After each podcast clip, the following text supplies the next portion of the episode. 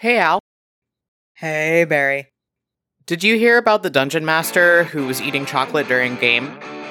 No, I did not. It was a really big problem. He got accused of fudging the dice. It's time for Compelled Duel.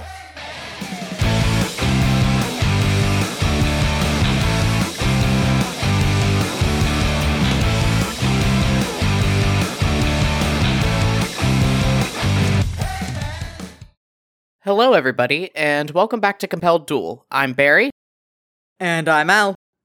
and we are a single-player, co-DM'd D&D 5e E actual play podcast.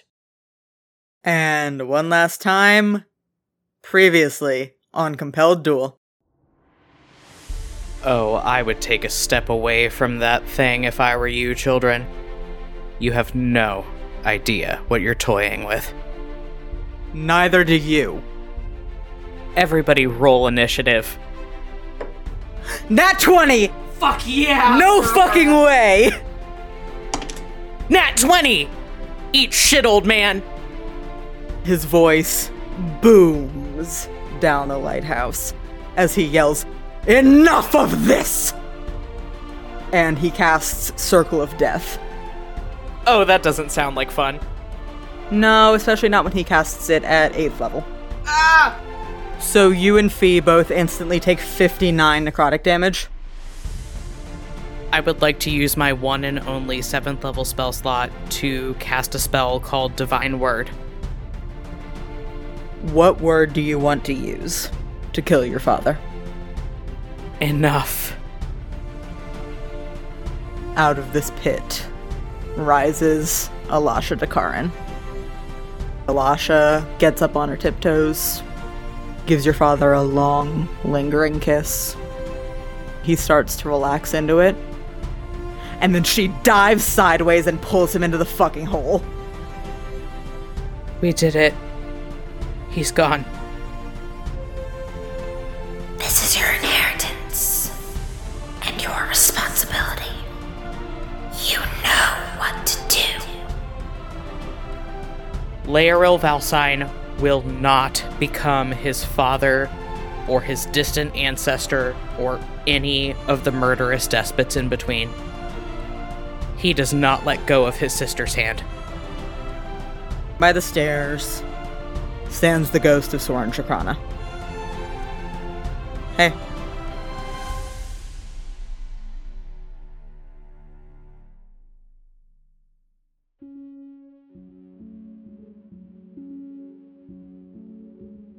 Leo, we find you standing in the Tower of Luxtagallen, having just well, I guess not killed your father, facilitated the death of your father, and ending the massive broken promise that has been magically powering Asheria for the last 10,000 years. And in front of you stands the ghost of your ex fiance, Soren Chakrana. What are you doing? Leo just stares at him. He doesn't move, he doesn't say anything. He's just frozen. Soren kind of shuffles awkwardly, doesn't quite look at you, and says, I, uh, got your message. I didn't really have time to reply, though. Sorry. I should have sent it sooner. And I just realized that I had forgotten what your voice sounded like. And then Leo starts fucking sobbing. He has to lock his knees to keep from absolutely collapsing in grief.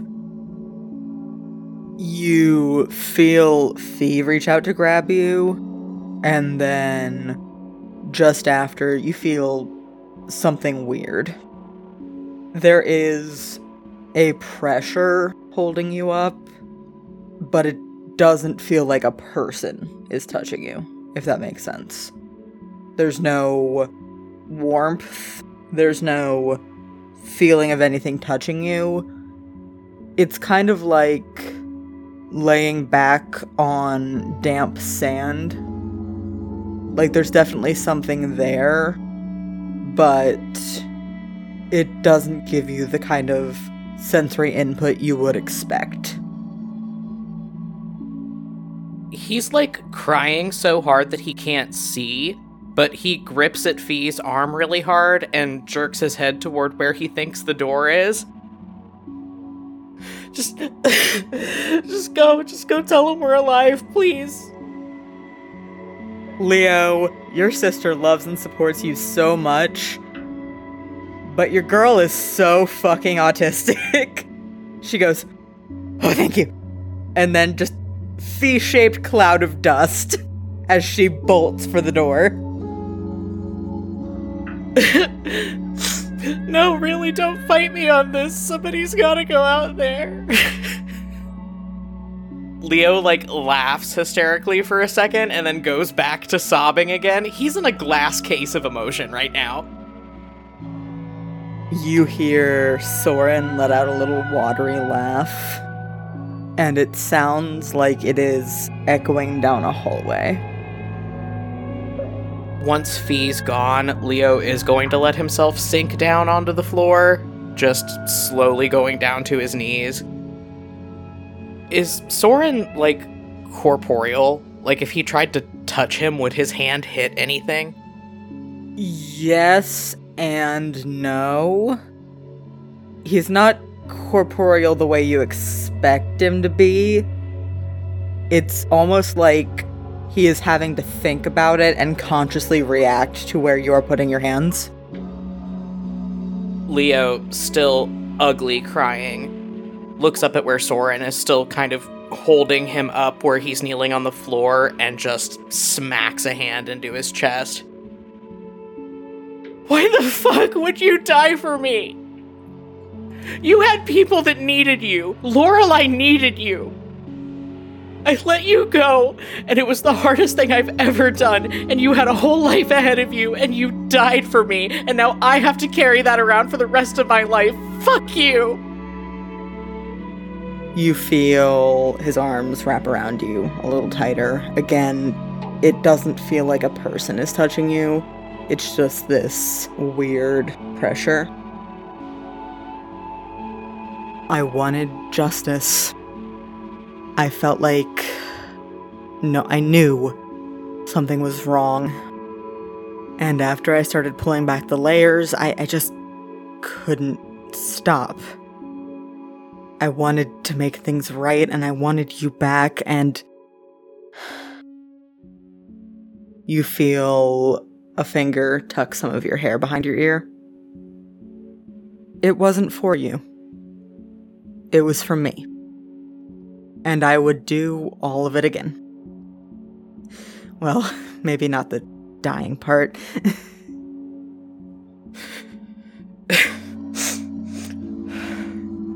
yeah, the uh, dying part's not generally advisable. I know you probably saw that there were other people, but you know, that doesn't mean that I didn't. that I don't. I know. You don't owe me an explanation for being happy. Do I fucking look happy, Soren? Not right now. But you have. I've seen it. I want you to be. You're leaving, aren't you? Yeah, I am. I just uh, had the chance to say goodbye and I took it. Hang on for a little bit. There's someone that deserves that chance more than me. Leo takes his knife out and casts sending to Lorelei. The message says, Either teleport up to the tower or find someone that can teleport you. There's someone you need to talk to. There's a long pause, and then a pop of teleportation magic. And then you hear Lorelei's voice trembling. Soren? Soren turns away from you, gets to his feet in one fluid motion, and just says, Lorelei. You watch Lorelei sprint across the room and just dive into a hug. And Soren wraps his arms around her super tight. Lorelei is just sobbing.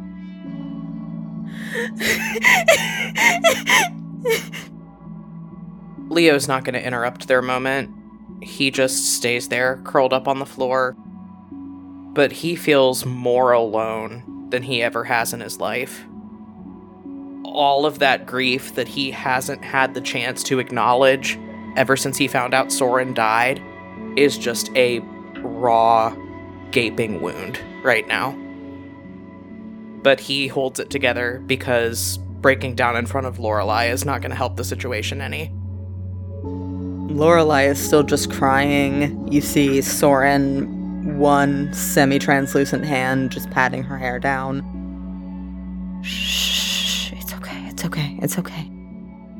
And Lorelei just goes, You were gone, I didn't know what was going on, and nobody would tell me what was happening. I missed you.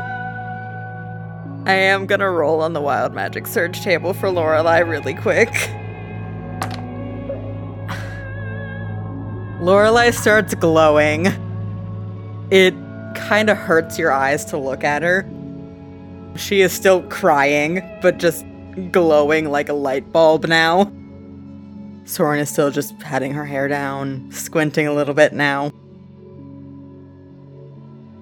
I know. I'm sorry. I'm so sorry. I love you so much. I just. I needed to say goodbye. I'm so sorry I didn't say goodbye. Lorelei pulls back a little bit, goes, Goodbye. No, no, no, don't. Stay. Please stay. Soren pulls her back in, buries his face in her hair. I, I can't. I can't stay. I.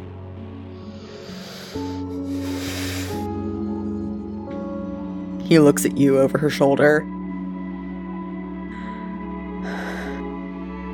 I am still so angry about everything that happened. And I think if I stayed, I, I wouldn't be able to hold on to everything. And I don't know how to stop being angry. I'm afraid that eventually the only thing that would be left would be the anger, and I don't want that. I don't want that. I love you so much. And whatever comes next, I I need to be able to keep that. It takes Leo a really long time to get to his feet. It's like he's got a 10 ton weight on his shoulders. But he walks over and just pulls Soren down until their foreheads are pressed together.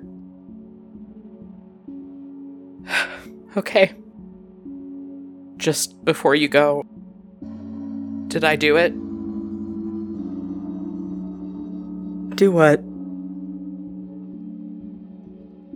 Did I make you proud?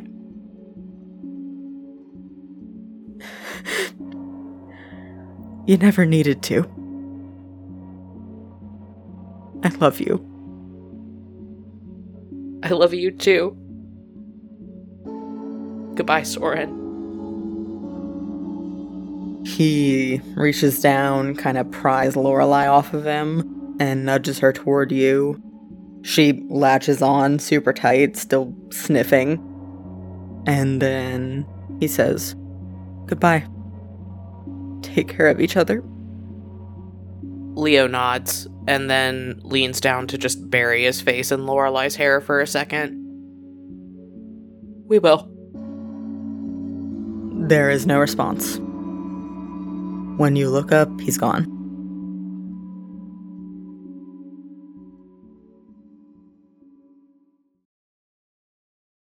Ferrara Valsine walks out the front doors of the Tower of Luxtogalin and into an entirely new world. The reigning Archduke of Astraria is dead. the lies and secrets and dark magic that have kept her family's dynasty afloat for millennia are gone. And the world as she knows it has effectively been saved. So, what my big question is to you now, Al. What does Fee do in this brave new world? Her adventure is over. What does she want? I think that every grand plan and every title that Fee has ever had has been forced on her. So I think she wants peace and quiet. If they can do it without the captain getting arrested, she would like to settle in Pearlport. She gives up her title as Pirate Queen. I think she'll still spend as much time as she is needed out with the fleet. But I think her greatest ambition now is to find a community that she can be a part of and that she can help and live a quiet, unremarkable life. Fee, we find you several years after the Battle of Luxtogalin. You are perched on a bar stool at the Rusty Cutlass Tavern on the island of Parley Cove, surrounded by the loud, jubilant sounds of pirates from across the world, drinking and laughing and fighting and singing. There are several other members of the crew around you in this bar room. You see Boots and Pelican canoodling in a corner booth you and Glasses, both looking a little bit older than the last time we saw them, have commandeered a pool table in the far corner and are going at it. They're both cheating. Doc is sitting down at the far end of the bar with a book propped open in one hand and a double whiskey neat in the other. And Ascot is fluttering back and forth between everybody with a clipboard, trying to make sure that you've gotten all your supplies. From the open seat next to you, you hear a groan as somebody sits down and plunks a drink down in front of you, followed by, Where in Kiva's name is Sabine? We've got to be upstairs in five minutes. Not everyone else is here yet, dear. And you know you have to tell her an hour earlier than when she needs to show up when she's on mission. The captain looks mildly perturbed for a second, but then cracks a smile he's back in the full swing of his duties as Pirate King of the Zephyr Isles after all of that ended. Mostly these days, the fleet is preoccupied with helping to reestablish the supply chain to Vogvoldur that was demolished by the Astrarian blockade, and also helping with rebuilding efforts in and around Pearlport after the city was sacked. He rolls his eyes and leans over to give you a little kiss on the cheek. I did this time! I've already tried the rings. Do you want to give it a shot and see if she'll answer you? Fee grins and then reaches down to twist the wedding band around her finger and feels the buzz of magic in it.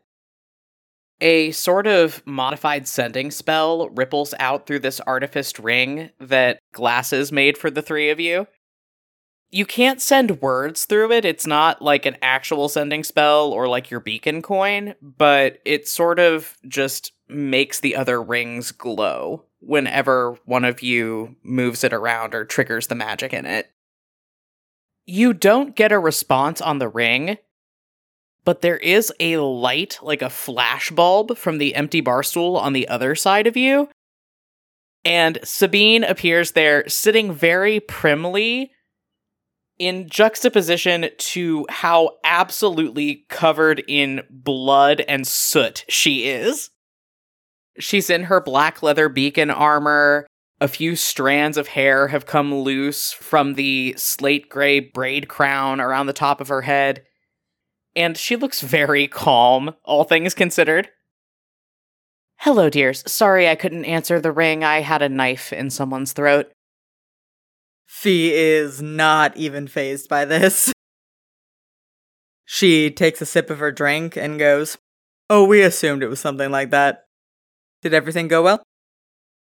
Sabine digs through the front of her armor and pulls out a coin that she puts down on the bar top and nods at the bartender, who starts making her usual, before turning back to you and the captain with a big, mischievous grin, her one gold canine sparkling under the lights of the bar. Well, I mean, it depends on who you ask. The facts of the situation are that the professor that had been embezzling from the archaeology funds at Northridge University in Gimtarum has been uh, neutralized, and all of those missing artifacts got repatriated back to Dowrier. So I'd call it a net success. With the mystery that it had been founded to solve pretty much done and dusted, the beacon under Sabine's leadership has taken on a new role in the world at large. It took a long time for the wounds of the schism to be repaired and for everything to work itself out, but now it mainly functions as a big international espionage society that focuses on rooting out corruption. So, yeah, you're not fazed by this. This is another Tuesday for Sabine. The bartender comes back over with her drink and she takes a swig out of it and reaches down to squeeze at your knee. I didn't miss the meeting, did I? No, but you cut it pretty close. And then Fee leans over to give her a kiss. She kisses you back and then stands up off her bar stool and grabs her drink. Oh well, I can just take this one to go. Let's get upstairs. She goes to walk past you, and the captain pouts at her and goes, Oi! Equal distribution of kisses, please! Sabine rolls her eyes, but does lean in and kiss him too, and then the two of them stand up and start moving for the stairwell. Are you going? Yeah, for sure. You all head up to the upper room of the Rusty Cutlass that serves as the meeting space for the pirate court. Most of the other pirate monarchs are already up here seated around this round table. The pirate queens of Tordoon, Beatrix Stillbranch, and her wife Ingrid are both sitting there talking amongst themselves. Agrippina the Red is a little further around the table, smoking a long stemmed pipe. Next to her, the new pirate queen of Dowrier, Zara Venvire, this young wood elf woman in the equivalent of like her late teens, early 20s, is whittling at a piece of wood. Katya of Clan Mistfoot, she who rode the snapping turtle, pirate queen of Oskaya, is just chilling. On Katya's other side, there are five empty chairs, three of which are for you, Sabine, and the captain. Fee turns to the captain with her eyebrows raised and says, I told you they weren't here yet. He scoffs and flops down into his chair, kicks his heels up on top of the table. Aye, leave it to the Astrarians to be late. And out this still open door in the hallway, you hear a brassy voice reply, Heard you were talking shit. Into this room strides Eleonora Ashthorne, outfitted in sturdy sailor's garb, dark curly hair in a long braid down her back, an empty scabbard at her belt because nobody's allowed to have weapons in Parley Cove. She flicks the captain in the back of the head on the way past him and then folds herself into one of the two empty chairs. Sorry we're late. Her Majesty the Pirate Queen couldn't decide what color feather she wanted to put in her hat this morning. And then into this room walks one Kalessa Petrus. She is dressed so ostentatiously. She's got like thigh high leather boots with elaborate jeweled buckles, this very well tailored overcoat of damask and gold trim, a big ass tricorn hat atop her head with a fluffy purple feather in it. And her hair, still jaw length, still very curly, has been dyed purple to match the feather. On her shoulder sits a crackling fire spirit that you know to be Bernie Cinders, but he has transmogrified himself into a smoky, fiery parrot And at the base of her throat, pinned through the fabric of this frilly pirate shirt that she has on, is the brooch that belonged to Defiance, the round red gem gleaming softly. She gives you and Sabine and the captain a one armed hug and a quick kiss on the cheek before she goes to sit in the empty seat next to Eleonora and perches her elbows on the table with her chin in her hands. Okay, everybody's looking fabulous. We should get down to business. I think several of us have somewhere to be pretty soon after this. Indeed, we do. Uh, where's Lorelei? Kalessa kind of smirks and reaches up to scritch Bernie cinders on top of his fiery parrot head. Yeah, well, I was gonna bring her along for like first mate training so she could learn the ropes and everything, but she saw glasses downstairs and refused to move. So, Ah, young love. Fee turns to the table at large and says, Uh, just to start us off, not to speak over you, dear, she says to the captain, but we've had a rash of Ashurian ships bound for Pearlport with relief supplies getting raided, and we would appreciate if that would stop. Also, my brother's being insufferable about it. Agrippina the Red stops with her pipe halfway to her mouth, and her cheeks go kind of dark. Ah, uh, my bad. And this entire table full of pirate monarchs breaks out laughing. The captain, cackling, slings an arm around your shoulders, and Sabine, trying to look dignified and failing, reaches down to squeeze at your hand. Fee, you are surrounded by friends and loved ones. And the extent of your problems is such that they can be solved by a joke and shared laughter. You are happy.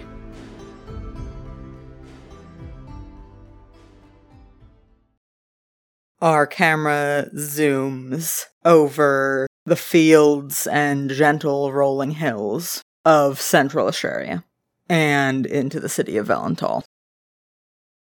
Leo, it's been a few years. What have you been up to? A lot. Following the events on Luxtogalin, Leo does assume the throne of Astraria and become the Archduke, but only for the purposes of facilitating a complete dismantling of the Astrarian monarchy and government and theocracy, all of it. He's just there to facilitate that and ensure a peaceful transition of power, and then he's done.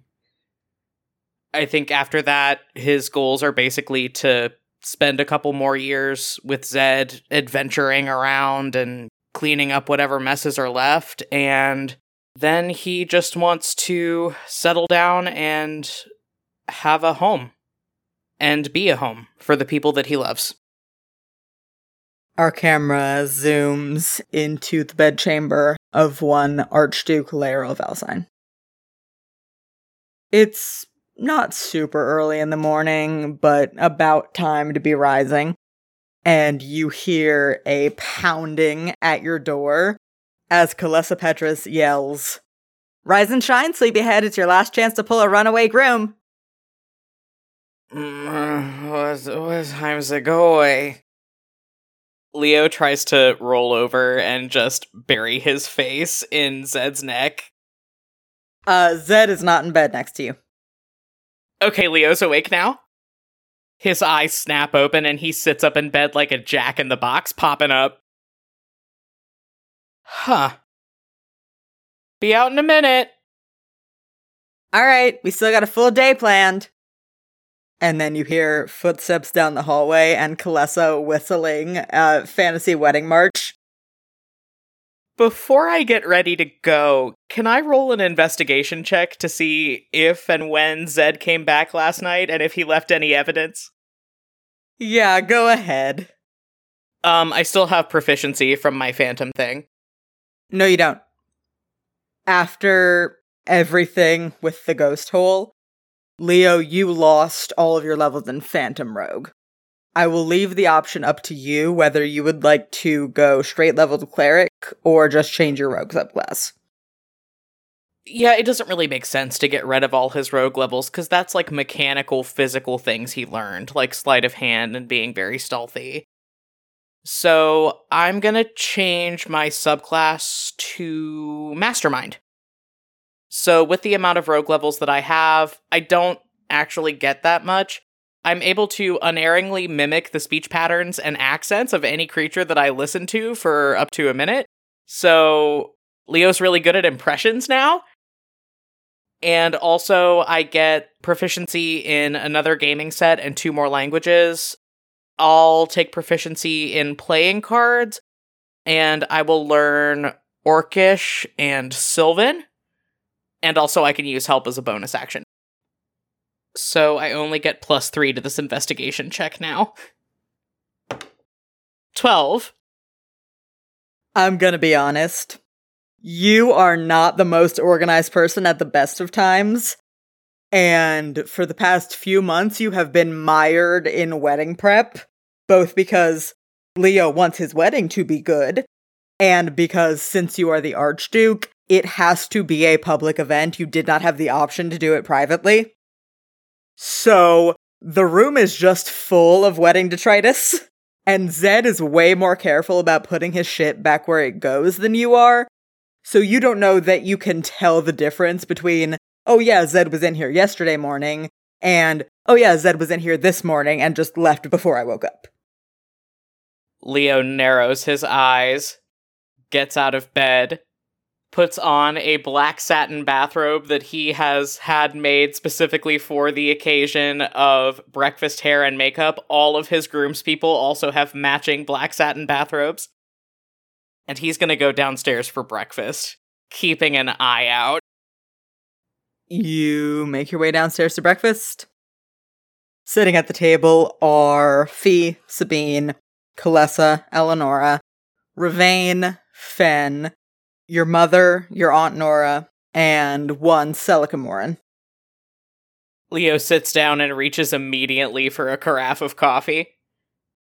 Good morning, everyone. Has anybody laid eyes on my betrothed this morning by chance?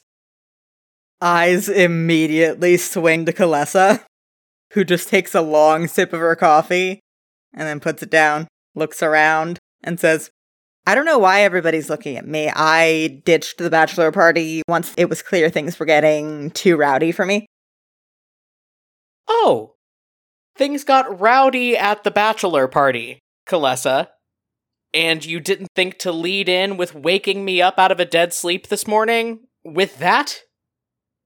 They were literally with one of the two highest ranking priests in the country. I figured Verity would handle it. Okay, so where's Verity? Kalessa puts a finger up and then puts it down slowly. and Ravain puts his head in his hands.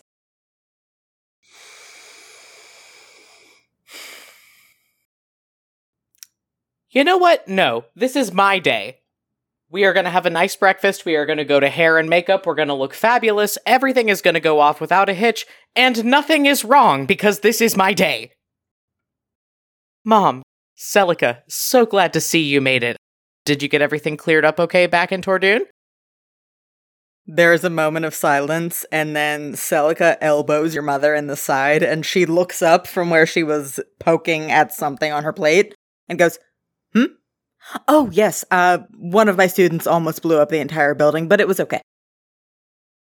You know that, for starters, your mother didn't want to come back to the palace at Velental for reasons that became obvious when she was there for more than a few days. It made her extremely scattered and confused a lot of the time. So she packed up and moved into the tower where Celica, Talindra, and Ravain made their home for many, many years. Although she and Celica still won't admit whether or not there's something happening between the two of them.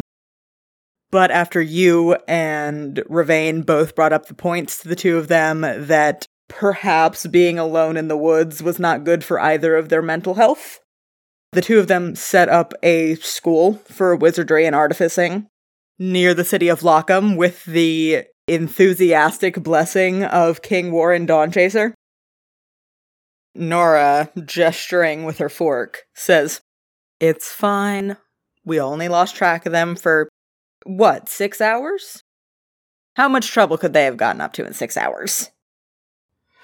Why did you say that? It's fine. It's fine. Everything is fine. Auntie Nora, do you know when Lark and Adra are supposed to make it in? Uh, probably on the mid morning barge with Lynn and Camilla. They sent me a message this morning saying that they had gotten into town. Leo, in the last few years, your Aunt Nora, your Uncle Aaron, and your Uncle Boreas have all moved back to mainland Astraria. They didn't particularly want to move to Volder, they just all had to because of your father. But Lark and Adra elected to stay back in Volder because essentially their entire lives were there. Last you heard, Adra is working in the Tony's garage and running a kind of side hustle out of it, selling some artifice items that she makes on commission. And Lark is doing the most. According to Adra, their profession currently is giving tarot readings in the park and being thrown money by attractive young men. Yeah, that's what they deserve. That's awesome. Leo nods, slams a blueberry muffin and a mimosa, and just gets up and claps his hands together. Okay. Everything is cool. Everything is great. I need to go get started on my hair, or it won't be ready by this afternoon. I'll see you all upstairs. And he whirls around on his heel and just walks out of the dining room. As soon as he is a decent distance down the hall, he's going to reach into the satin bathrobe and pull out his knife, which he did tuck in there, and cast a sending spell to Zed that says, If you're not dead, you're about to wish you were. What the fuck happened last night? You will not ruin this day for my mother. There is a long pause. And then you get a sending back, reluctant. It's a long story. I'll be in touch in a minute to explain. I'm sorry. I love you. I'm sorry. I love you so much. I'm sorry. Leo stands there for a second. His grip tightens around the knife, but then he slowly puts it back in his bathrobe and goes upstairs to get his fucking hair done. A little while passes. You get your makeup done and your hair. Fee and Adana are helping you into your robes. Everyone has kind of filed in to get themselves ready. Lark and Adra have shown up by this point, and Tony with an eye, which is a pleasant surprise. Somebody tries to do her makeup and she gives them the most venomous look you've ever seen. Adra also declines. Lark is having the time of their fucking life. Zed's mom, Lynn Stonebloom, and her wife Camila have shown up. There's not much to do as far as getting Lynn ready. She's extremely butch. She's not gonna have it. Uh, she's wearing a simple but very nice ao dai and some nice pants. Camila did her own hair. Her locks are twisted up into an elegant updo. She looks amazing. And everybody's just kind of chilling when a wizard from the Order of Iluna kind of shuffles in, gives an awkward little wave, and says, Arch- Archduke Laeril, this is for you, and holds out a stone of far speech. Yeah, I bet it is. Leo tries to untangle one hand from where Fee and his mom are swarming around him trying to help him get dressed and picks up the stone and looks down into it.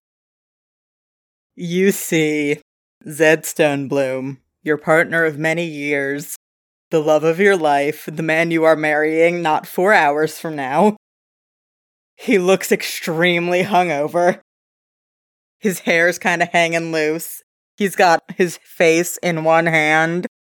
And as soon as he sees you, he says, Alright, listen. I'm listening. So, uh, baby, here's the thing. Leo goes rigid and bats Fee away from where she's trying to adjust something on his robes. You don't ever call me baby. What the hell did you do? Alright, so, uh, things got a little hectic last night, and we may or may not have gotten, like, just, just a little bit, just like a tiny bit arrested, maybe a little. Oh, Leo throws both hands up and bats everybody away from him, and then brings the Stone of Far Speech back up in front of his face. Uh, uh, uh, I'm sorry. We we are getting married in like three and a half hours, Zed. Who all is in there with you? Zed scrubs a hand down his face, looks over his shoulder, and then turns back to the Stone of Far Speech and says, Uh, well, well, Mia left. They said, and I quote, Bye, suckers. And then they turned into a fly and flew out the window. Uh, so it's just me, the captain, and Verity. Verity? Ravain looks up from across the room, concerned. Sweetie the skeletal sparrow starts to fly in circles around his head as he says, Uh, what about Verity? Shut up, Ravain! Oh my god. Zed, that is our officiant! There are three fundamentally necessary elements to this wedding two grooms and an officiant, and you mean to tell me that two of them are in. Oh my god, you are so lucky you are not here right now. Zed puts a hand up and makes a vague gesture and says, Look, look, look, look, look, look, boss. It's fine. You just need to come bail us out. You just you just need to come bail us out. What did you do? Well, alright. Uh, so, we were all pretty toasty, and the captain repeated a proposition that he had made before, vis a vis me stealing a boat. Leo drops the Stone of Far Speech to his side for a second and just stares into the middle distance before bringing it back up. You stole a. What boat did you steal, honey? The, the barge. What barge, Zed? The, the one that is owned by the palace. You stole the royal barge. You stole my boat. My boat that is also going to be your boat in three and a half hours, supposedly. If you want to get technical, we got arrested for assaulting a member of the city guard, and that was Verity. What is Verity even doing there? She's the high priestess of Kiva. How does this happen?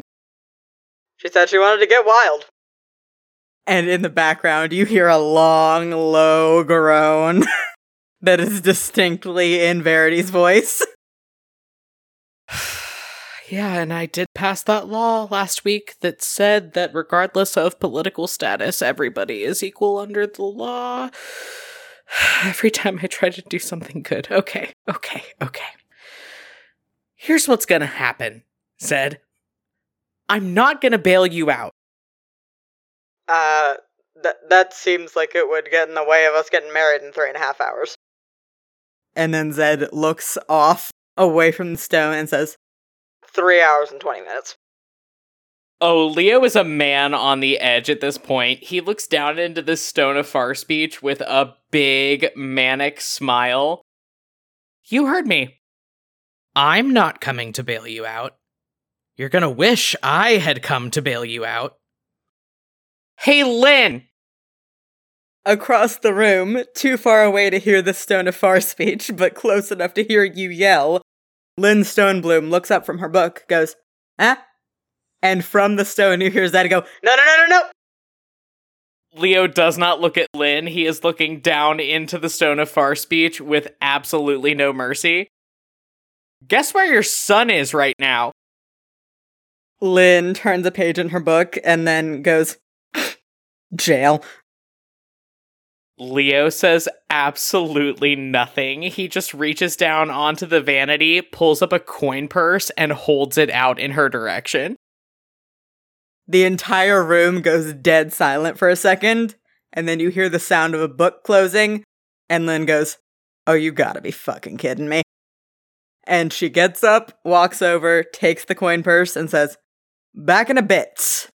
And Zed from the Stone of Far Speech says, softly, pitifully, Why? I thought you loved me. Leo bites his tongue and shakes his head and smiles despite himself. I do. More than anything. I will see you at the end of that aisle, you jackass. And then he hangs up the Stone of Far Speech.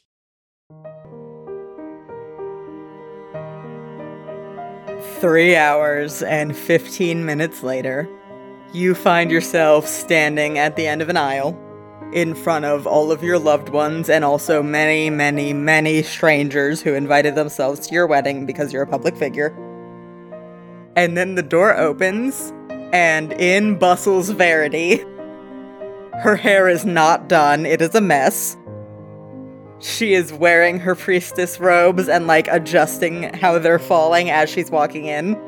Gives everybody a big smile and an awkward curtsy that looks like she stole it straight from Fee. And then bustles up to the altar and gives you a big thumbs up. And then after a moment, Zed slides in. Lynn is walking him down the aisle he's sort of matching her attire. The ao dai that he's wearing is a little longer and a lot more embellished. He grimaces as he locks eyes with you and then turns it into a big smile. Gets to the end of the aisle, grabs your hand, and in a very quiet voice says, I'm so sorry. I'm so sorry. I'm so sorry. Leo tries really hard to glare at him for a second, but then smiles slowly and softly and squeezes at his hand. Hey, we made it. His smile also goes really soft. And he squeezes your hand back and then looks around this big chapel at all of these strangers again who invited themselves to your wedding because it's public. And then in an undertone says, How long do we have to do this shit still? Leo also turns around to look at this big audience with a big fake political smile. And through his teeth says, I filed the application paperwork yesterday exactly six months from the moment we say I do. Thank fuck. Verity on this altar to your side puts her hands together, gives a beatific smile to the crowd, and says, Hi, everybody! Last night I found out what jail is. I didn't like it. Dearly beloved, we are gathered here today and Leo at the very back of this crowd.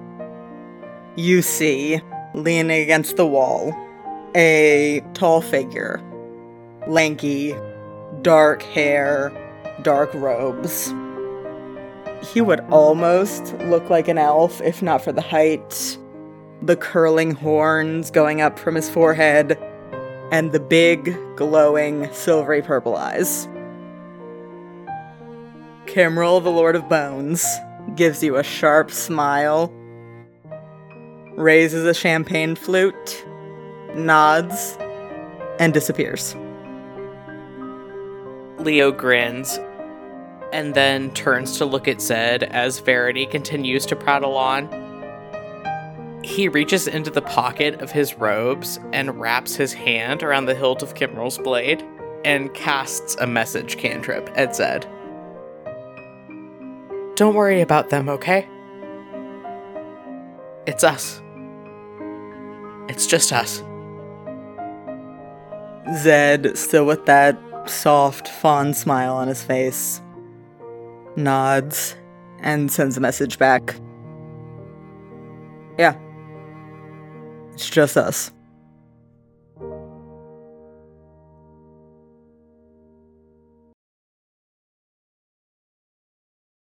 Fee, we find you waking up in a big, soft bed in the late hours of the morning. You can tell by the angle of the sun coming in through the window. The mattress feels pretty empty. The captain and Sabine aren't with you. But as you're lying there, you hear the sounds of seagulls crying and people milling about in the street outside. The typical sounds of a morning in downtown Pearlport. What are you doing? Fee's gonna get out of bed, pull something on, and head downstairs. You reach the bottom of the stairs in this very nice, cozy townhouse where you live when you are not living and working on the ship, and are met with the sound of food cooking and the smell of fried potatoes and eggs. There's a living room off to your left with a couple big comfy couches and mismatched armchairs, a guitar leaning up in one corner, and a half finished big ass jigsaw puzzle on the coffee table. And before you can hang the right into the kitchen, somebody is pressing a mug of hot coffee into your hand. Morning, sunshine. The captain and Sabine already rolled out. They said not to wake you up. Fee takes the mug of coffee with a grateful smile. Uh, thanks, Fen. Where did they head out to? The coffee is made to your exact preference lots of sugar, a little splash of cream, caramel and vanilla. Delicious. And when you look up at the person that has given it to you, Fernandris Tormare is standing there in simple, sturdy clothes in the Zephyr Isles fashion with a hideously frilly apron tied over them. He's got his hair up in a messy bun, and the hand that wasn't giving you your coffee is already busy straightening something on an end table. This is his house. You and the captain and Sabine just occupy the guest room when you feel like being on dry land for a little bit he raises an eyebrow at you and kind of pops his hip against the doorframe into the kitchen. Well, um, Sabine got a beacon call early this morning about some disgruntled ex noble in Astraria causing problems and rallying people to their cause, so she had to go. And to everybody's surprise, the captain stole another boat that he shouldn't have and had a court date. So you're stuck with us for today, I'm afraid. Breakfast is on the table if you want it. Fee takes a sip of her coffee and goes, Oh, breakfast. I owe you my life. and then walks into the kitchen. As you walk away to your back, Fen says, You owe me your life for things other than breakfast, Fee. Remember the tree that tried to kill us? Remember the cave full of cultists? I made eggs and hash browns. Don't patronize me. Fee tosses him a two finger salute over her shoulder and says, Duly noted. And then she's gonna go in the kitchen and get some breakfast. You walk into the kitchen and dining space of this townhouse. It's a bit cramped, but very well upkept and sitting at a round wooden table in this little breakfast nook surrounded by brightly lit windows, Dominial Sandus is painting their nails, occasionally stopping to take a sip of coffee. They slowly raise an eyebrow at you. If you're not interested in the Hangover special, I got several millennia of experience as an intern, which means I can always find the best bakery in a one mile radius. There are pastries on the counter. As much as I like Fen's cooking, appreciated. and then Fee is going to go grab a pastry and a very small portion of hash brown and egg. Mia has bought food for a lot of breakfast corporate meetings. It's the best donut you've ever fucking had. You sit down across this round table from them, and before you have even truly gotten into your breakfast, this big red crystal on the edge of the table starts to light up and vibrate. Fee picks it up and holds it up to her face. On the big flat surface of this crystal, you see static that crackles and ripples and then solidifies into the face of one Ravain Sorel, who looks very sweaty and very tired, but also very happy. Oh, Fee, hey, I didn't know that you all had made landfall recently. How's it going? Uh, it's going pretty good. Well, we've been on land for a week and my husband is already in trouble with the law again, but Fee raises her donut. Mia bought me breakfast. Ravain goes through a couple complicated looking facial expressions. Yeah, well, the thing is that we were actually calling to talk to Mia. Um, I'm I'm gonna put Ereve on the line. On the other side of the Stone of Far Speech, you see the camera lens shift to big blue skies, fluffy clouds, ragged, tangled undergrowth, and hear a couple mumbled exchanges. Before somebody else picks it up, shifts the angle, and you are looking at Ereve Enmar, who has a big, excited smile on her face, goggles down over her eyes, all of the zoom in lenses clicked in. Oh, Ferrara, not the person I was expecting to see, but I think you could have some insight to offer on this. Uh, hi, Ereve. Are you sure? Because Mia's right across the table. Mia finishes painting their pinky nail and goes, Nope, too early. I take it back, I'm the best you're gonna get. Ereve shrugs, and then you see the surface of this stone of far speech get blotted out as she reaches in to tap her finger against it a couple times and switch the camera view around. You see impossibly tall trees, big coniferous pines shooting up into the sky. You see a quick flash of giant humanoid bones and then the familiar surface of a stone circle with ancient runes inscribed around it. The place where you and your brother landed long ago, right after trying to kill each other. You hear the sound of a fingertip on stone, and then the camera view snaps back around to Ereve's face. So, I've focused my research into figuring out how to integrate the Astrarian portal system back into the international web. Florian and Sid are here, by the way. Say hi, boys. She tilts the stone away from her a little bit, and you see Florian Javaris in a very big sun hat and very dark sunglasses. He also looks like he has the, like, zinc sunscreen smeared under both eyes. Sid Javaris, who is still technically the high priest of Kimrel in Astraria and has apparently taken a sabbatical, is also standing there looking measurably more miserable.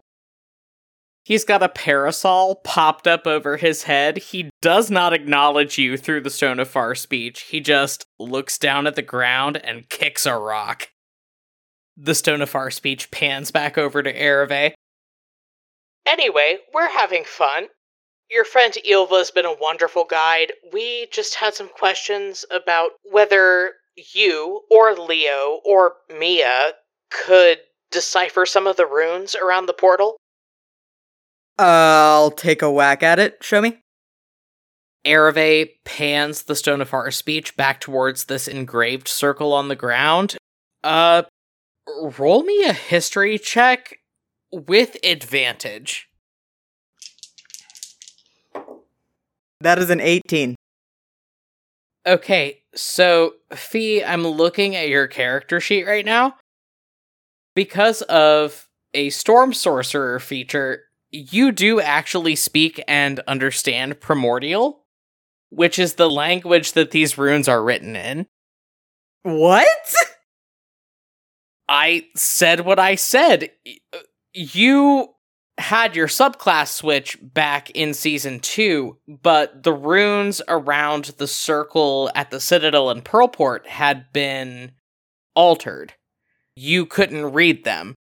But these you can now read, and through deduction and basic logic, you can figure out that they are older than any influence that Kimmerl and Kiva have had on this planet. They're old as shit. Uh, oh, okay. Do you want to tell me what they say, or should I just leave it ambiguous and translate them for Ereve? They're coordinates, essentially. It's like looking at a map and seeing latitudinal and longitudinal coordinates. Huh. I relayed this information to Ereve. She breaks into a big grin and whips around to look over her shoulder. So it is Priestalayan. I was right. Boys, break out the shovels and then there is a low magical hum, and the stone goes dead. Fen walks back into the kitchen and sort of leans back against the wall and crosses his arms over his chest. Okay, so no beacon business for you today. No fleet business. We could use some help down at the fish market, especially from somebody that has access to a telekinesis spell. Uh, absolutely. Fee just shoves the rest of her donut in her mouth, gets up, claps her hands, and does a little finger gun at Mia, and then she's gonna head out. You emerge into a bustling square in downtown Pearlport. You see the familiar faces of a neighborhood you have grown to know and love bustling around you several people raise a hand in greeting, call out to ask how you're doing. And you follow Fen the few blocks over and down towards the fish market. Again, familiar faces, friendly voices. You have a community. You have people that know and care about you none more so than the person behind the tiny hand that grips at your skirt and tugs as you go to move your way down this street past all of the artisans' booths and street food vendors.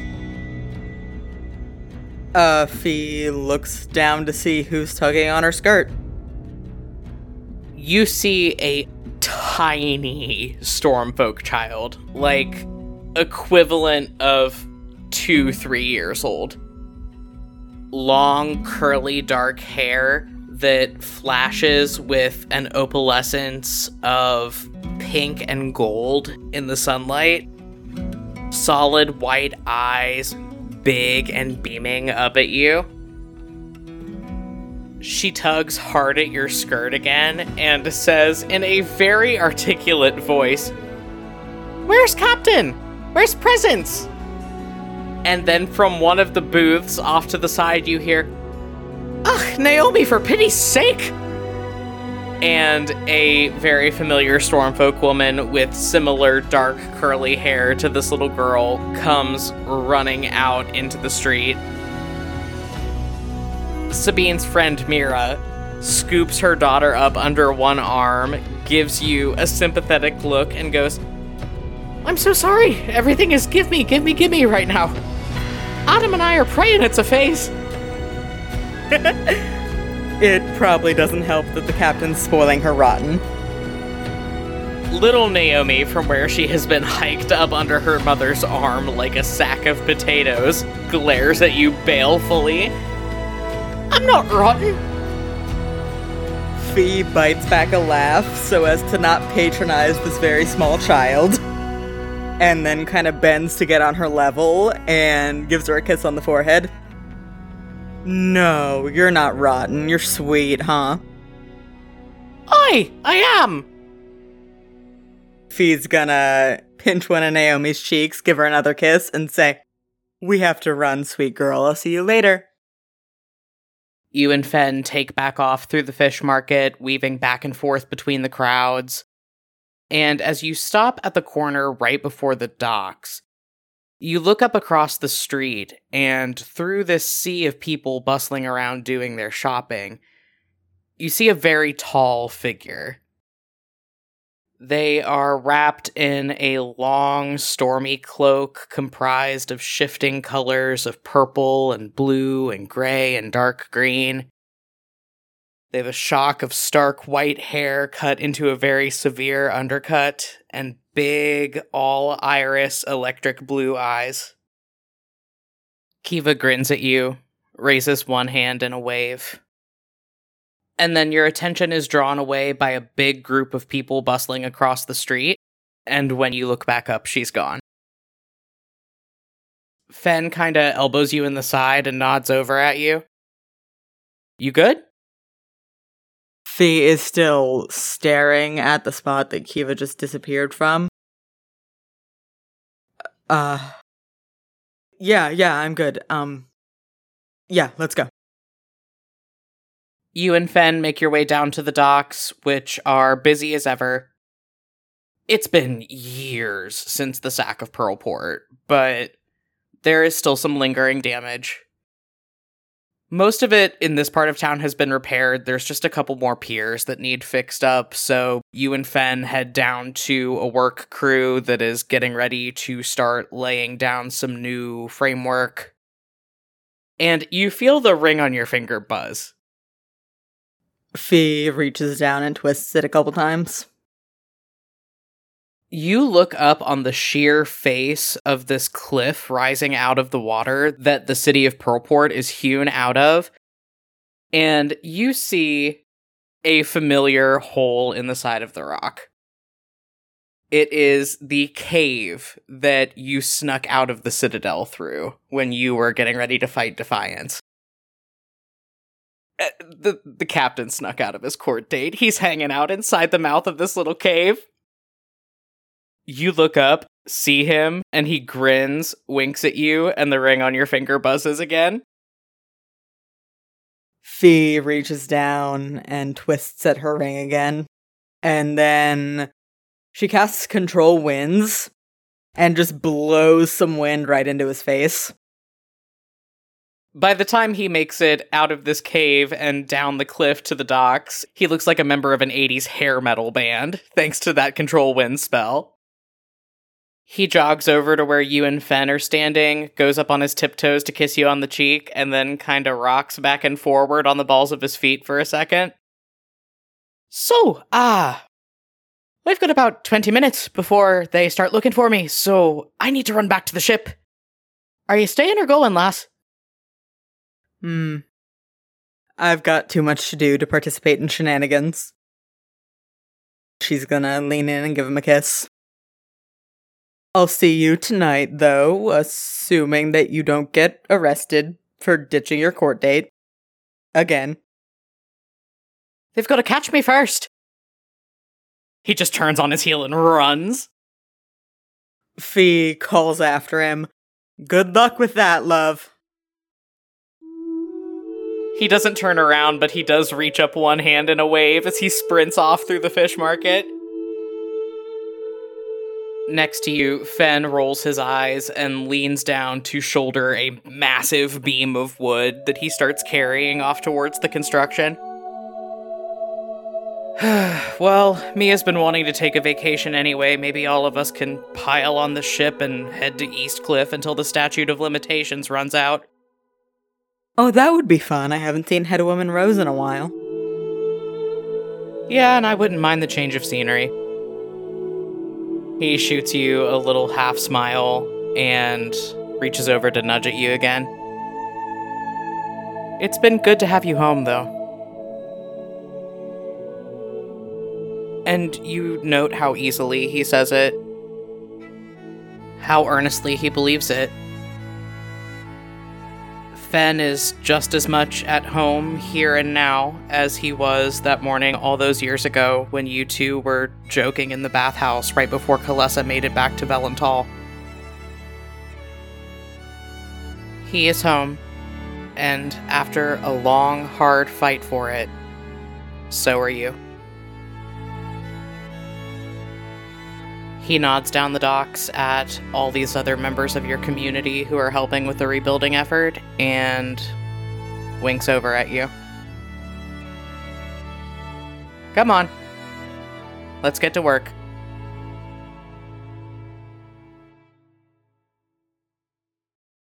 Leo, you arrive at the docks of Luxtagallen. You were on the mainland to handle some business, but you step off the ferry, bringing people to and fro. Everybody on the docks waves a quick greeting to you. You are a bit of a fixture in the little village that has started to reclaim the island. You head up the road in the direction of the lighthouse and stop before you get there to turn off into a little cottage with a big fenced in yard, a little garden set up in a makeshift greenhouse in one end, a lot of big trees, a couple of goats and chickens wandering around. As you open the gate and walk in, you hear shrieking laughter and Callie, be careful. Leo closes his eyes and sighs deeply, but then he's gonna follow the source of the noise. Under one of the big trees in the yard, you see Zed standing. His hair's down. He is looking up into the tree. And crouched on one of the branches is your daughter, Callie, the equivalent of about three years old. She looks a lot like Zed, very round face, golden monolid eyes, little tiny points of tusks coming up from her bottom lip. But she's got a little bit of you around like the cheekbones and through the nose. And very much the same like cool undertones that you have, although her hair is like dark, dark. She's got little pigtails and she is dressed for a party in a very cute little dress that is now thoroughly grass stained and covered in dirt. She sees you before Zed does and giggles and yells, Daddy, look! Oh, I'm looking! He walks over to stand next to Zed and looks up into the tree. I really can't leave you two alone for more than an hour, can I? Zed, looking extremely embarrassed, says, I was watching her. She just wanted to come out and play and scampered up the tree. And Callie from this branch beams and says, I'm big. No, you're not. What you are is about to break your neck. Baby, jump down. Daddy will catch you. Come on. okay. She jumps out of the tree. Zed catches her very fluidly and gives her a little kiss on top of the head and goes, All right, kiddo, there we go. She is still beaming. She goes, I got super high up. Yeah, you did. And your dress is not looking so good, huh, baby? Which you don't care about because you're a toddler. Okay, Callie, you want to help us with something really important? Her face goes deadly serious in the way that only little kids can. okay. I know for a fact that your aunties and your uncle are going to be here very soon. I had to stay on the mainland a little bit longer than I thought I would, and we don't have dinner started yet.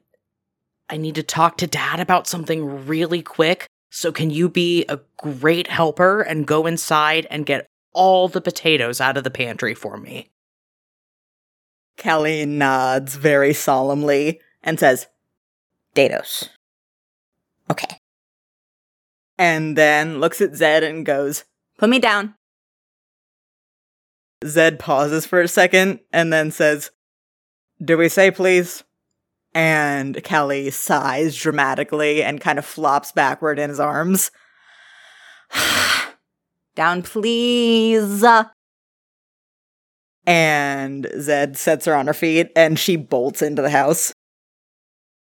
Leo watches her go and waits until she gets back in the house and shuts the door before turning back around to Zed. I know I promised to be back sooner so I could baby wrangle while you cooked dinner, but come on, man, we both saw her. What did you let her do? Roll around in the chicken coop? Listen, I take full responsibility for the fact that she goes stir crazy if she doesn't run around the dirt every three hours. But the point stands that if I didn't take her out, she was going to break something. And it wasn't the chicken coop, it was just the ground next to it. I'm not even mad. I'm fondly amused, if anything. But, like, really, I had a couple appointments back on the mainland that ran long, and I did see the ship and the Banshee coming in when I got back to town, so. Can you handle dinner by yourself? Because I have to go clean her up. She's gonna need a bath and everything. Zed gives you a sideways look and says, implying that I wasn't already going to be handling dinner myself. He pulls you in to give you a little kiss on the cheek and says, Boss, you got many skills. Cooking is not one of them. You don't have to be a dick about it. I think despite himself, Leo's kind of shifting back and forth nervously, and he is going to take a second to look over his shoulder into the kitchen window and make sure that Callie isn't destroying anything. You watch Callie very deliberately walk out of the pantry holding one potato and stand up on her tiptoes to put it on the counter and then walk back into the pantry. Potatoes. Zed puts a hand over his mouth so he won't start laughing super loud. potatoes. You asked her to get the potatoes. And then he scrubs that hand over his mouth and says, You know, my mom always used to tell me, one day you're gonna have one just like you. And I used to think it was a threat, but now I realize that it was a curse. yeah. Zed is still like looking through the window, smiling fondly at your daughter, but he pauses, swivels 90 degrees, and gives you a look. Uh, are you good, boss? Leo goes from staring into the middle distance back to looking through the kitchen window and watching Callie pile up her potatoes on the counter. Oh, no, yeah, I'm great. Your mom was right. We got one just like you. You ever wonder what would happen if we tried again? Zed snorts and says, Yeah, maybe we'll give it a shot once our daughter's old enough to be reasoned with. Um, I, I don't think we have time for that. There is a long moment of silence as Zed buffers. Come again? Yeah, uh, I went over to the mainland this morning because I had a couple of healing appointments set up, a couple folks that needed my help, but I also needed to go to a healer, so I went to see Verity about a hunch that I've been having lately, and it turns out I was right. Another pause. And then Zed says, Seriously? Oh, yeah, as serious as it gets. Zed fully scoops you up. okay, I appreciate the enthusiasm, but you know that I get nauseous, and besides, I'm delicate. According to Verity, there are two of them. Leo, you are unceremoniously dropped to the ground. I think he fully falls on his ass in the dirt. I'm not even gonna roll a dex save for it. He just glares up at Zed. What part of delicate didn't you get, asshole? Zed has paused to buffer again.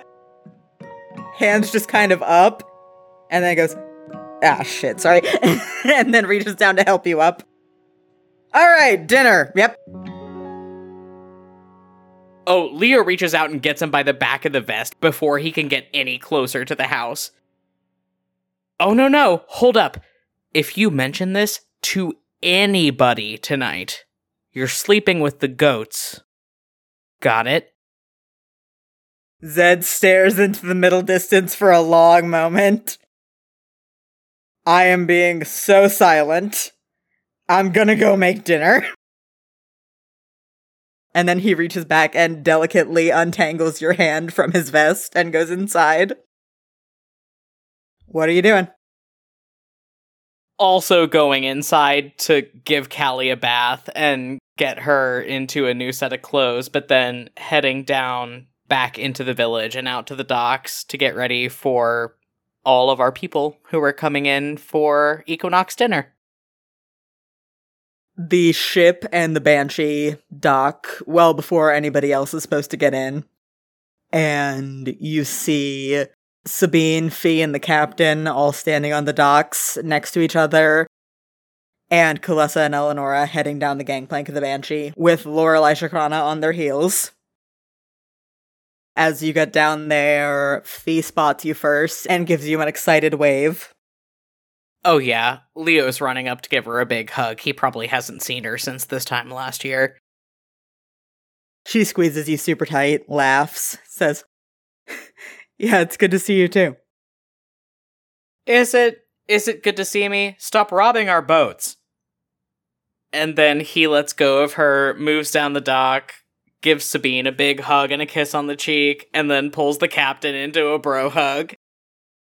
The captain gives you that bro hug, and as he's doing it, he's saying, scandalized, We're certainly not robbing the boats. I mean, I don't believe that, but I guess technically it's not my business anymore, is it? That's liberating. I like that. I like things not being my business and then he runs to the other side of the docks to pull Kalessa, Eleonora, and Lorelei into a big group hug. They all go into this group hug with you. Lorelei makes a little meep noise as she gets squished in the middle. Kalessa is the first to extricate herself from the group hug, and she goes, Yeah, yeah, it's great to see you and everything. Where's my baby? Leo squints and kind of side eyes her. I don't know. My baby is back at the house, having just been changed into a fresh set of clothes because she spent the afternoon rolling around in the garden and getting dirty and grass stained. But she will be very excited to see you. Everybody else should be teleporting from Velental up to the new circle in the lighthouse any minute now, so let's just go. We're walking, we're walking. Yeah, everybody walks up the road to your house with you. As you walk in, you hear the sounds of a knife very quickly going across the cutting board and Callie chattering. Kalessa walks in, throws the door open, and yells, Junior! Auntie Kalessa's here with presents! And Callie shrieks and runs from the kitchen. Kalessa scoops her up and carries her into the, like, main living room.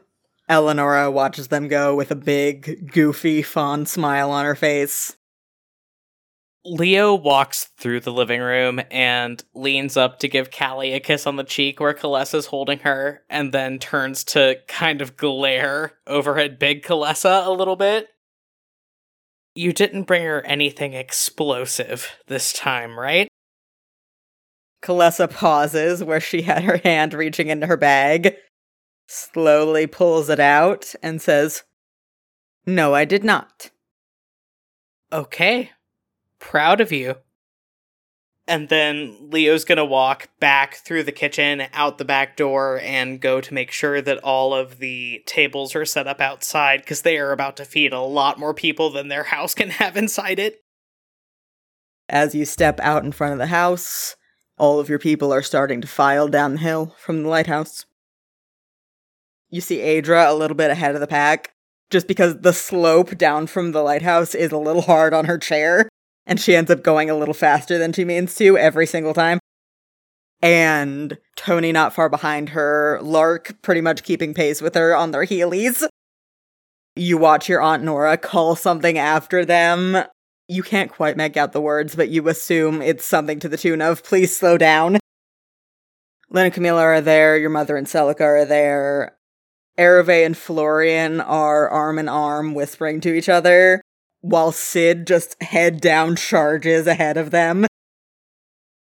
Mia has Sven by the hand and is just towing him down the hill.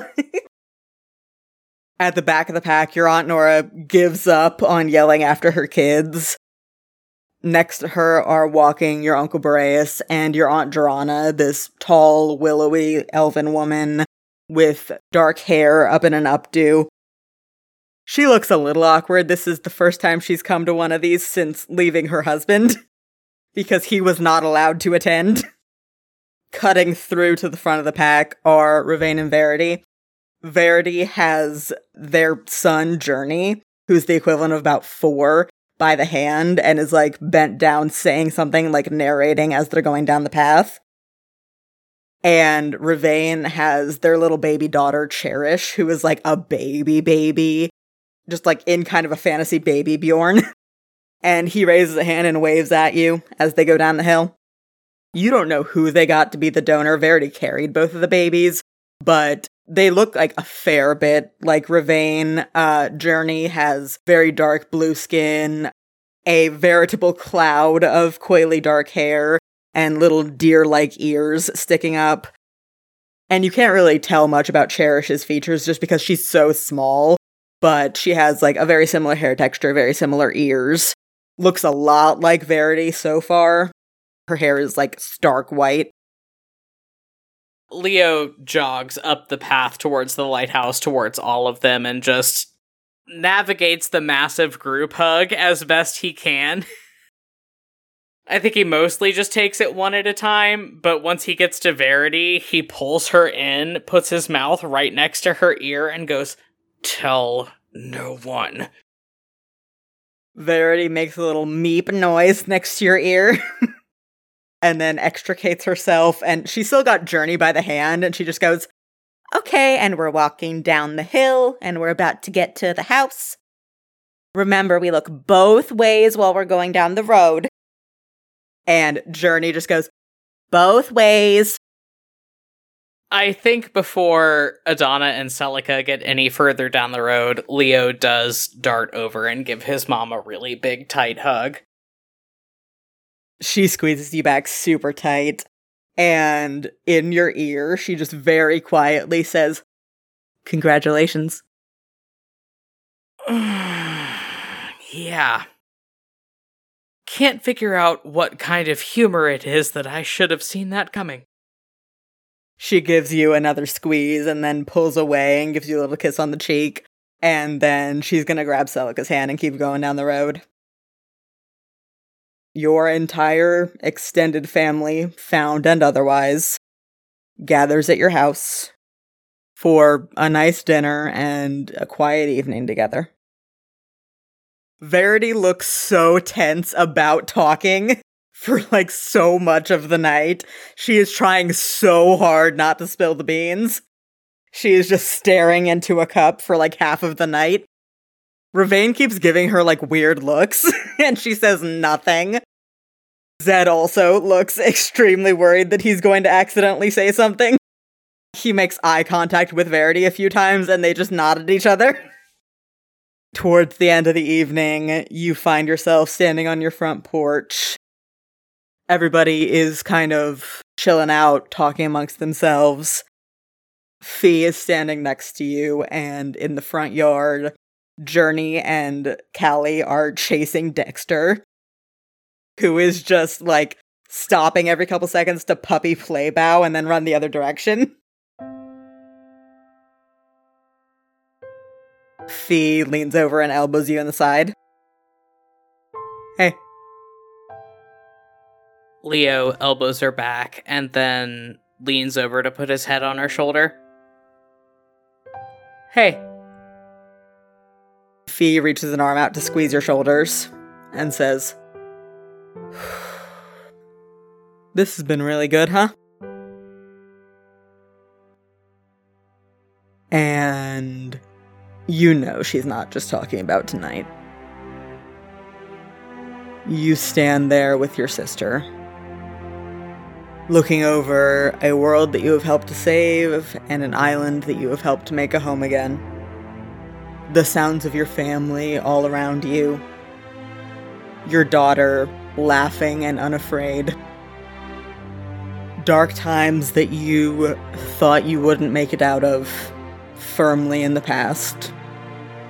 And the future stretching out in front of you.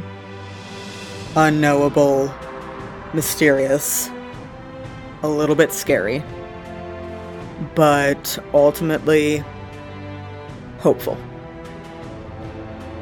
Leo loops an arm around his sister's waist and looks up the hill towards the lighthouse that starts to gleam, a beacon against the dark. Yeah. This has been really good.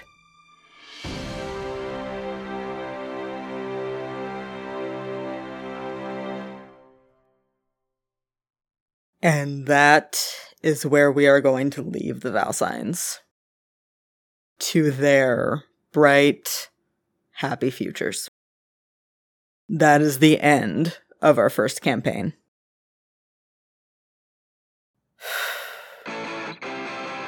This was a good story. Let's tell another one. We'll see you all soon. On Compelled Duel.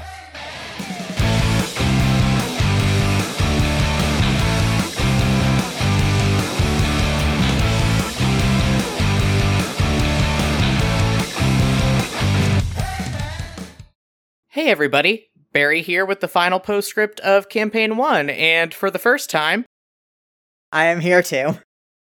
I'm not going to go through all of the usual stuff because if you're listening to this, you've heard it all before.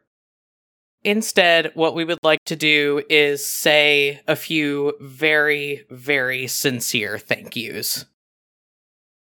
We're going to start out by thanking all of our patrons. Thank you, Honeypots, Hannah Jones, Kit Kat, Morbid Simplicity, Aaron Genero, Lily Weeks, Laurel Sleeper, Sam I Am, Summer Rose, Yilly Lily, Ren Wild, Anthony, Zoe Olson, Cherry Skulls, Alex, Corin Dowell, and Peculiar Wizard.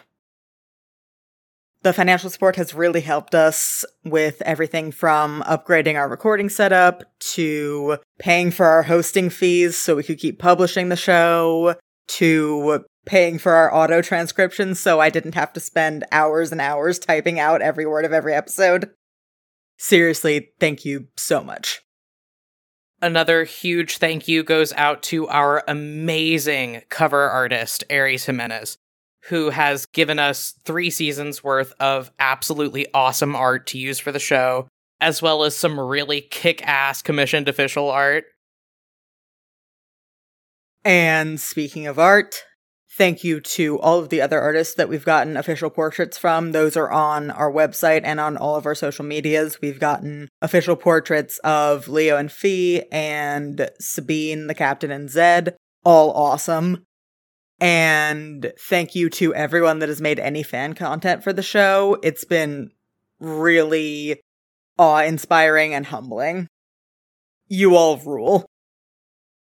Thank you to my amazing, talented, beautiful, and most of all, patient wife, Chelsea, for basically being the third member of our two person production team throughout the entire making of this campaign she has done everything from website maintenance to guest starring in bonus episodes as Kalessa a couple times to helping with the Patreon rewards, helping with transcripts, being a sounding board when we're trying to get something figured out. She's done it all. And this show would not be here without her. So thank you so much, Chelsea. Thank you to our close personal friends that we basically used as a test audience for the first few episodes. They've been with us for the last two years that we've been working on this campaign, and it has meant a lot. You guys know who you are. Thank you for the advice and, most of all, the encouragement. We would not have been brave enough to do this without you. And most of all, if we haven't mentioned you already, thank you. Everyone who has listened has been an instrumental part in us getting here, and we can't thank you enough. So you may find yourself asking here at the end of all things, what's next? Good news, there is something next. Kinda bad news, we don't really have a concrete release date for it. There's a lot going on. We're getting ready to move. Things are absolutely bananas right now, so we don't want to make any promises that we can't keep. But you should look for the beginning of campaign 2 to start rolling out sometime around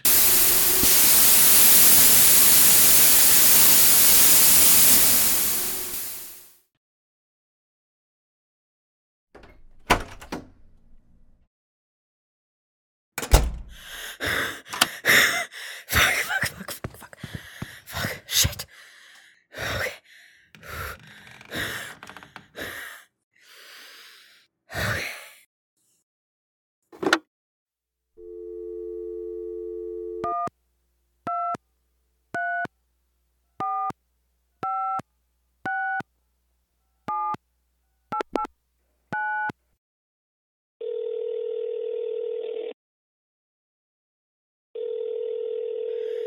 Pick up, pick up, pick up, pick up. Fuck, come on, Kay, pick up. Shit, god damn it. Pick up, come on, come on.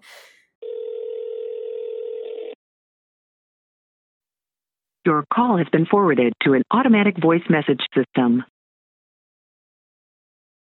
Is it? Oh shit, it's recording. Uh, it, Kaylin O'Connell. Is not available. At the tone, please record your message. When you have finished recording, you may hang up or press 1 for more options. Fuck. Hey, it's me. Obviously. Um. L- long time no see. No, that's stupid. I don't know why I'm trying to be funny. I don't even know if this is working or if I'm just talking to fucking nobody and. No. No. Um, I. I don't know where I am. I keep trying to get out, but it's. I don't know if it's this place or it's just me. I don't think I'm doing so hot, if you couldn't tell. You probably could. Uh. I'm trying to get out. I. I need you to believe that I'm trying to get out. I need you to believe that I'm gonna get out. I want to go home. Sorry, sorry. Uh. I'm sorry. I, I know I'm not making sense. I Oh. I I think I need to go. I I need to go. Uh I love you. I'm sorry.